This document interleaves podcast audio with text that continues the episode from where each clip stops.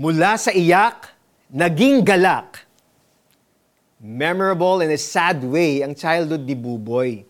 Halos araw-araw ay nakatikim siya ng pambubugbog at pagmumura mula sa kanyang sariling ama at mga kapatid na lalaki. Noong 6 years old pa lang siya, pinalaya siya ng kanyang ama kaya lumaki siya sa church na kung saan ay member ang kanyang ina. Isang foreign missionary couple ang nag-adopt kay Buboy na musically inclined. Pinag-aral, nakagraduate at nakapag-work siya sa big companies. Nanalo rin siya sa isang papuri writing contest na pinamagatang Mahal Kanya at naging musical director sa iba't ibang churches. Dumating ang panahon na kinailangan ng umuwi ng missionary couple na ito sa Amerika. They advised him we suggest that you go back to your family and forgive them. At nagkapatawaran nga sila sa isa't isa. Nagkapatawaran din sina Joseph at ang kanyang mga kapatid noong naging gobernador na siya ng Egypt. Binatilyo pa lang si Joseph ay pinagplanuhan siya ng masama ng kanyang mga kapatid dahil favorite siya ng amang si Jacob. Sa buong buhay niya, napunta sa tatlong P's si Joseph. First P, pit.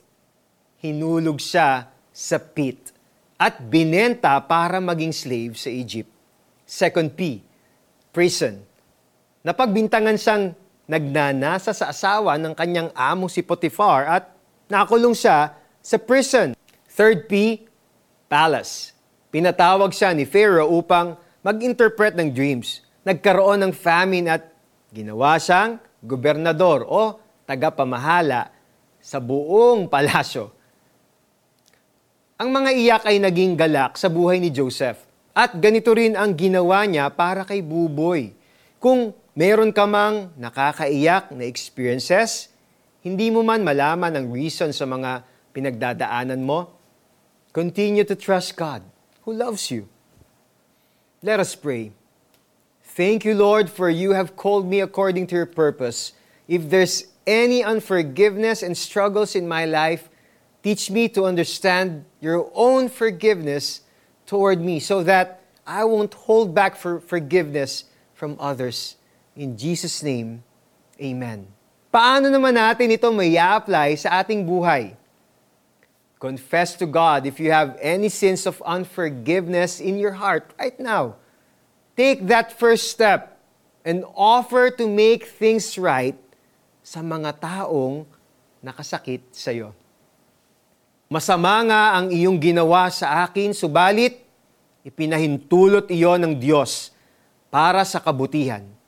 At dahil dooy naligtas ang marami ngayon. Genesis 50, verse 20. Ako po si Eric Totanyes, nagpapaalala sa ating lahat kaya mong magpatawad kasi pinatawad ka na rin ng Diyos. God bless you.